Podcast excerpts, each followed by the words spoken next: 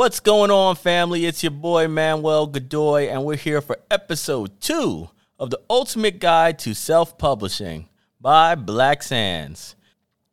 Now, the goal of this podcast show is to turn you into a successful business owner, and for those who are writers or artists, an amazing self publisher.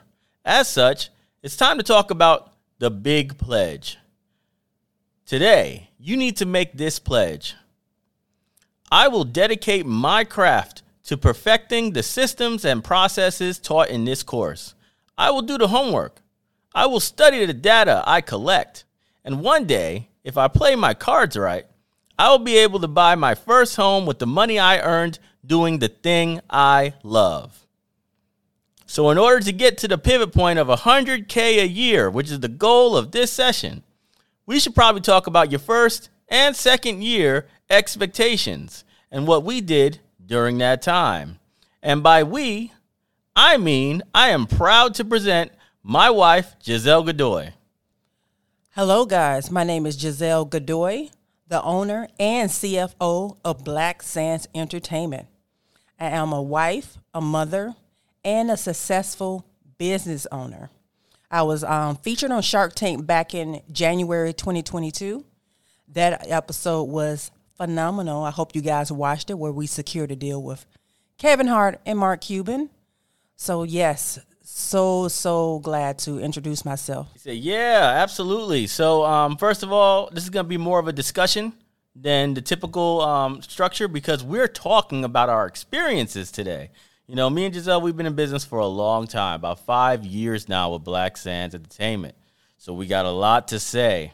Now, we want to get you in three years to making a hundred thousand a year. That's what we want. That's that's our goal for this entire podcast is to get you to that level. So we first got to understand what happened in the first two years, right? So I'm gonna throw this question to Geiszel, and she'll tell me her experiences in the first year.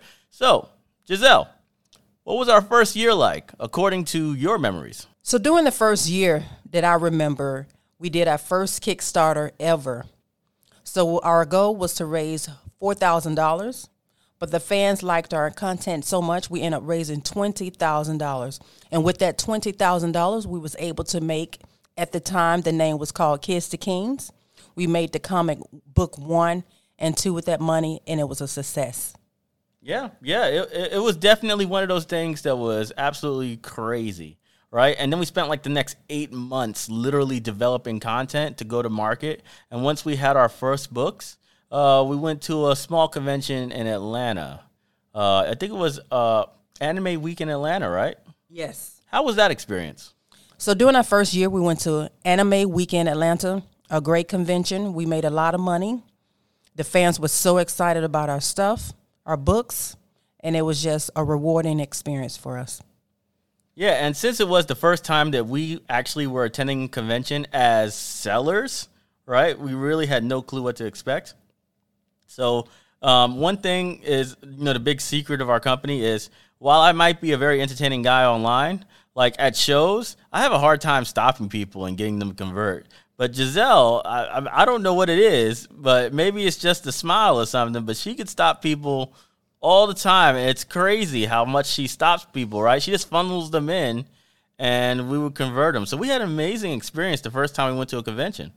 And I love that experience because we we had systems in place.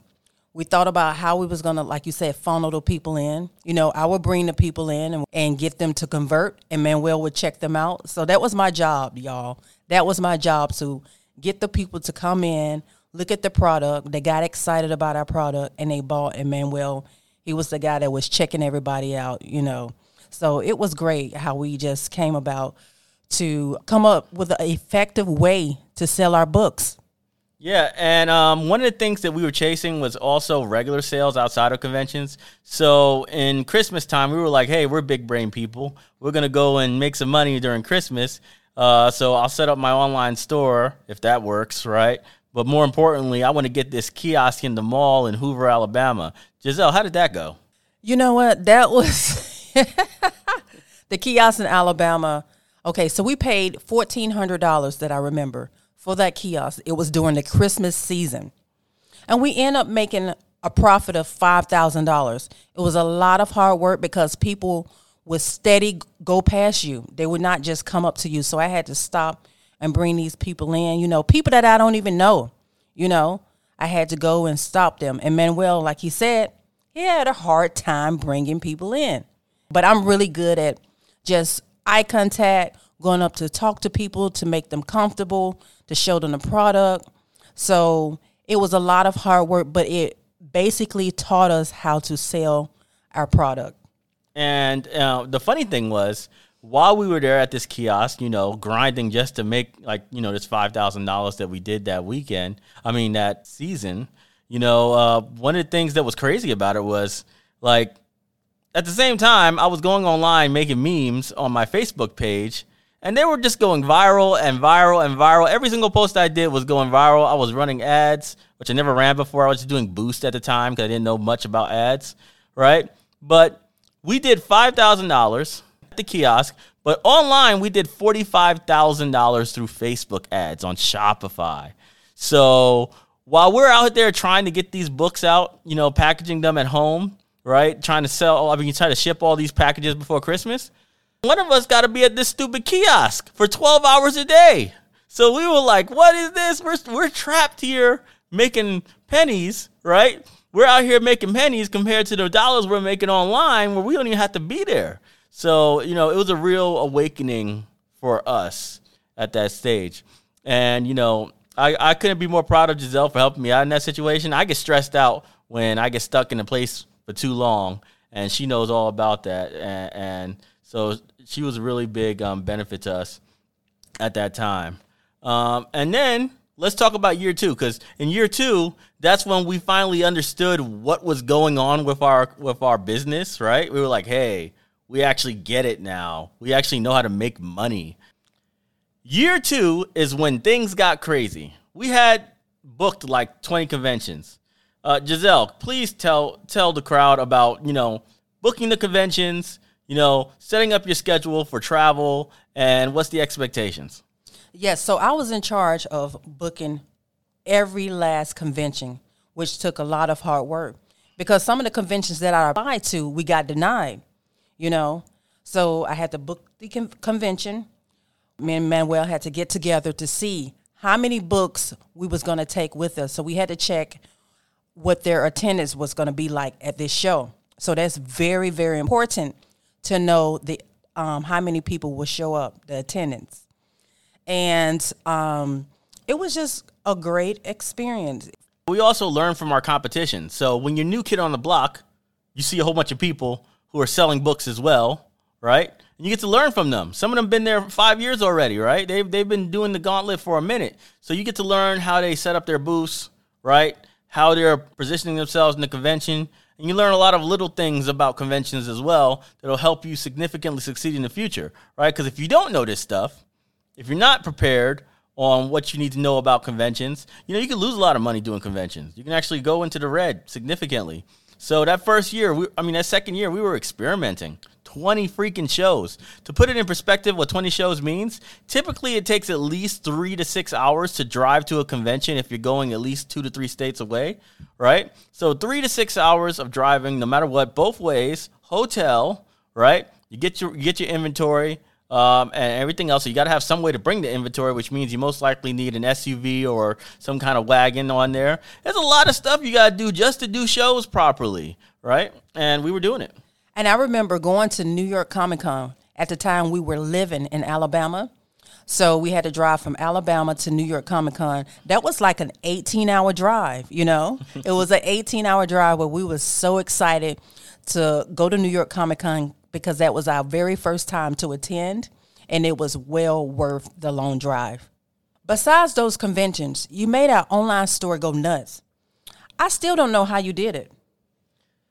Well, Geiszel, you know, one of the things that I was learning from that last month in the first year was that, you know, memes sell, right? Talking to your core audience matters. And I quickly learned in year two of, you know, our company that our fans were not comic book fans. Our fans were parents, parents and their kids. And parents need to be talked to a little differently than comic book fans, right? It won't matter about how intricate the story is for Asar and stuff. That's not what's going to get them excited. What is going to get them excited is about black history before slavery. So that's what we started pivoting on. We started marketing and tailoring our message to the significance of education and culture for our people. So we started doing that. And in that year, we did 200 no, we did $150,000 in sales on Shopify, direct to consumer online sales. Now, that's crazy for a second year, but we were absolutely killing it in ads. We were killing it in organic traffic with Instagram and Facebook. And our YouTube um, series that we funded through the first Kickstarter way back then that went well. We also did multiple Kickstarters as well. So we did a Kickstarter for the first Pharaoh. We did a DVD Kickstarter. We had raised a lot of money because one thing is we don't cut off the different types of revenue that we could bring into the company. We don't just stop making money in different ways. We constantly go for new opportunities out there and we exploit them. And that leads us to year three, where we refine all the amateur mistakes we did in the past and now come with a plan that leads to high margins, right? We want to keep the money we make, right? We don't, you know, we're spending a lot of money to make money in year two. In year three, it's time to refine that bad boy so we can keep it. So, um, Giselle, what are the couple of things that we threw out immediately in year three? So, the things that we cut out on our regular business operation is fulfillment. Fulfillment was getting out of hand. We couldn't keep up on orders. So, we decided to hire a professional fulfillment center to do the task for us. Yeah, that was actually a really good one because, you know, I literally just broke down. Like I was like, I can't do this anymore. Geiszel Geiszel likes to save money. So she was out there. She was like, Hey, I'll do it. I don't want to pay this fulfillment center. But I was like, look, Geiszel, I don't want you locked down on this as well. Because we were getting close to like 800 orders in a month, right? That's 800 packages. You got to hand seal and, and see all this stuff and then deliver it to the mailing. It was way too much work. And all this time we're doing that, we're not making books. We're not selling product. We're not going online and showing you our pretty faces. None of that stuff. So, so uh, you know, I just think you know it was a bad move. So we had to get rid of it as fast as possible. We used a fulfillment center, and honestly, it didn't hurt us one bit. It just made it made us better. Um, we also cut out some shows. what were some of the key factors for why we cut out certain shows from our tours? So when we went on that 20 convention tour, we analyzed which conventions was worth going, which ones that we made the most money. So out of that 20, we probably kept like only five conventions that we actually went to that we made the most money. Yeah, sometimes you just gotta understand that you know there's a lot of travel involved, a lot of cost involved whenever you go to shows. So if shows is typically roughly like for us, it was about thirty percent of our income, right? So since it's not a major part of our income, we don't have to go to shows every five seconds. We just go to the couple of the biggest ones we have and make our bang for our buck, right, in a minimal amount of time in a year, and just move on. So that's what we did. We we refined that hardcore we also started pivoting toward uh, raising capital, right? Yes. So we were planning for that. We didn't do it in year three, but we were planning for it. We were starting to build our business corporation properly with all the books and accounting. Oh yeah, we hired accountants, didn't we? We did. Yeah, Geiszel was like, you know, IRS is going to lock us up if we don't start doing the proper accounting. So, uh, what, what, why did you get an accountant? Why did you start working on that in the first place? Like, what was the reason behind that? So for the accounting aspect, you have to have strong accounting books. You have to make sure your books are well prepared for the CPA reviews. Yeah, it was very important to get accounting right because at the end of the day, once you start raising capital, you're going to have to have your books done by a CPA, right? They have to review your stuff, right? Might even have to audit you later on if you're going to spend or you're going to raise like a million dollars like we did. So you have to have all that stuff prepared because you know you don't want to repair this stuff after you already paid for a CPA to go and review your stuff. It's just gonna end in failure. And you know, eventually, you know, we started really solidifying our profit margins. We started getting books cheaper. We started selling a lot more books at a time. We didn't have such a wide variety of books in our hands and 17 different titles. We had books that sold. We made decisions on which ones to sell and which ones to stop printing. That was just business moves that we did. And it worked out for us big time because now, five years in, that $200,000 that we did in our second year, right? I don't even think about that anymore. It's not even a factor for me, you know? But but back then it was the world. And you guys, hopefully you'll get to that point where you'll be thinking about the times you did 100,000 in your third year and then 2 years from then, you're not even going to think about that. You're going to be like, "Wow, you know, that was a crazy moment in my life, but now I'm way past that. I'm big. And that's what I want from you guys. I think it's going to be amazing. So long as you take this seriously, we're going to give you homework. We're going to give you homework.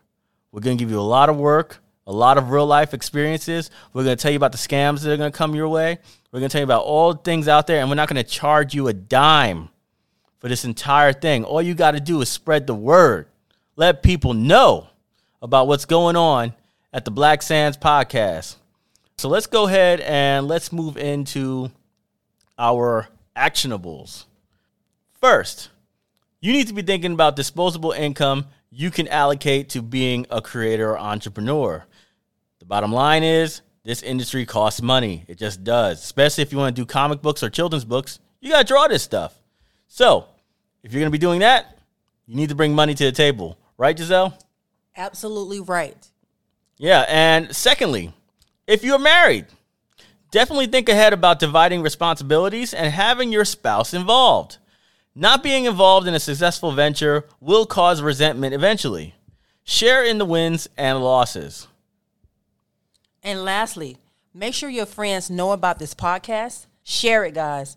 Review it on Apple Podcasts. And let's keep growing because the more of you there are, the harder we will work to keep you interested.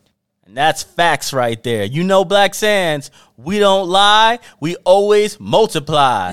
so let's go, baby. We are moving the charts, man. I think we like in the top 20 right now. And we're number two in Nigeria. I see you, Nigeria. I see you out there. So let's keep making them moves. Let's keep making big plays. We are growing faster than I could have possibly ever dreamed. And you know, if we get to the top, man, the sky's the limit. We might have a, a new show coming out for you guys where it's just the Black Sands lore, a Dungeons and Dragons version of our story featuring a Petamock and MSME. If you think that needs to happen, then remember, review us on Apple Podcasts so we can keep climbing those ranks. And then we'll do that special show for you. We'll hire everybody out to make it amazing. All right. So thank you guys so much. Manuel. Geiszel. We out. Peace.